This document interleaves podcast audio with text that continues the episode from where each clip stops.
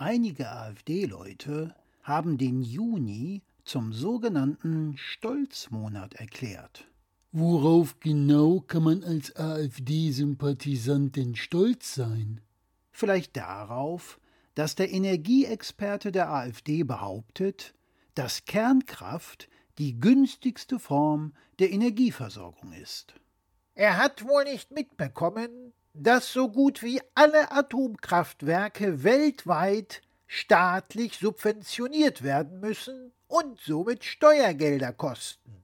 Er hat wohl auch die Kosten der Endlagerung vergessen. Vielleicht sollte man den Atommüll bei den AfD-Politikern im Garten lagern. Kann ja nichts passieren, die sind ja eh schon verstrahlt. Vielleicht sind diese selbsternannten Patrioten ja auch stolz darauf zu behaupten, dass Putin kein Kriegsverbrecher ist. Einige behaupten sogar, dass Russland sich nur gegen den Westen verteidigen würde. Habe ich da was nicht mitbekommen? Sind Panzer der NATO in Russland einmarschiert?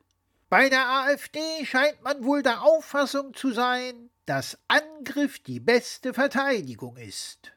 Eventuell ist man ja auch stolz darauf, den menschengemachten Klimawandel zu leugnen. Und das, obwohl es dafür etliche anerkannte wissenschaftliche Studien gibt. Und die erste Junihälfte des Jahres 2022 weltweit so heiß war wie nie zuvor, seit es die Temperaturmessung gibt.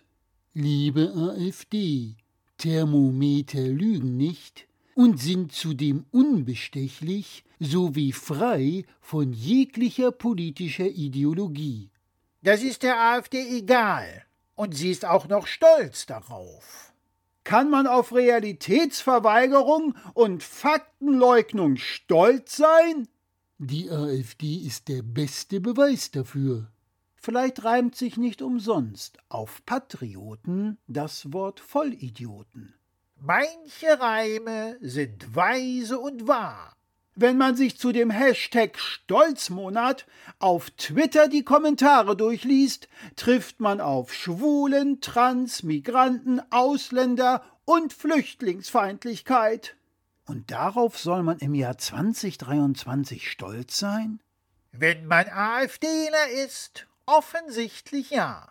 Der User Germanien twittert sogar Mutterboden und Vaterland. Solche Aussagen erinnern in beklemmender Art und Weise an 1933. Ich denke mal, dass man auch stolz darauf ist, Angst und Schrecken zu verbreiten und vor allem zu provozieren. Es gibt auf Twitter ja auch selbsternannte Journalisten wie Reitschuster und Never Forget Nicky, die schweigen, wenn ein weißer und oder deutscher Mann ein Verbrechen begeht und klagen an, sobald ein Täter eine andere Hautfarbe oder einen Migrationshintergrund hat. Nicht umsonst hat der User Never Forget Nicky bei einigen den Spitznamen Niki schreibt Kacki weg. Fassen wir das Ganze mal zusammen.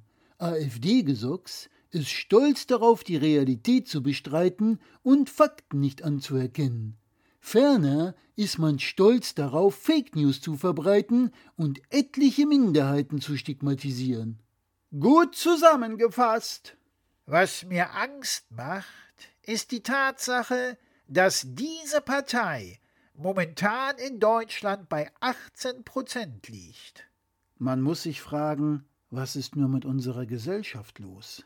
Haben die wirklich allesamt nix aus der Vergangenheit gelernt? 18 Prozent scheinbar nicht. Eine erschreckende Bestandsaufnahme unseres Landes, über die wir uns mal wieder nur noch wundern, dass wir uns wundern.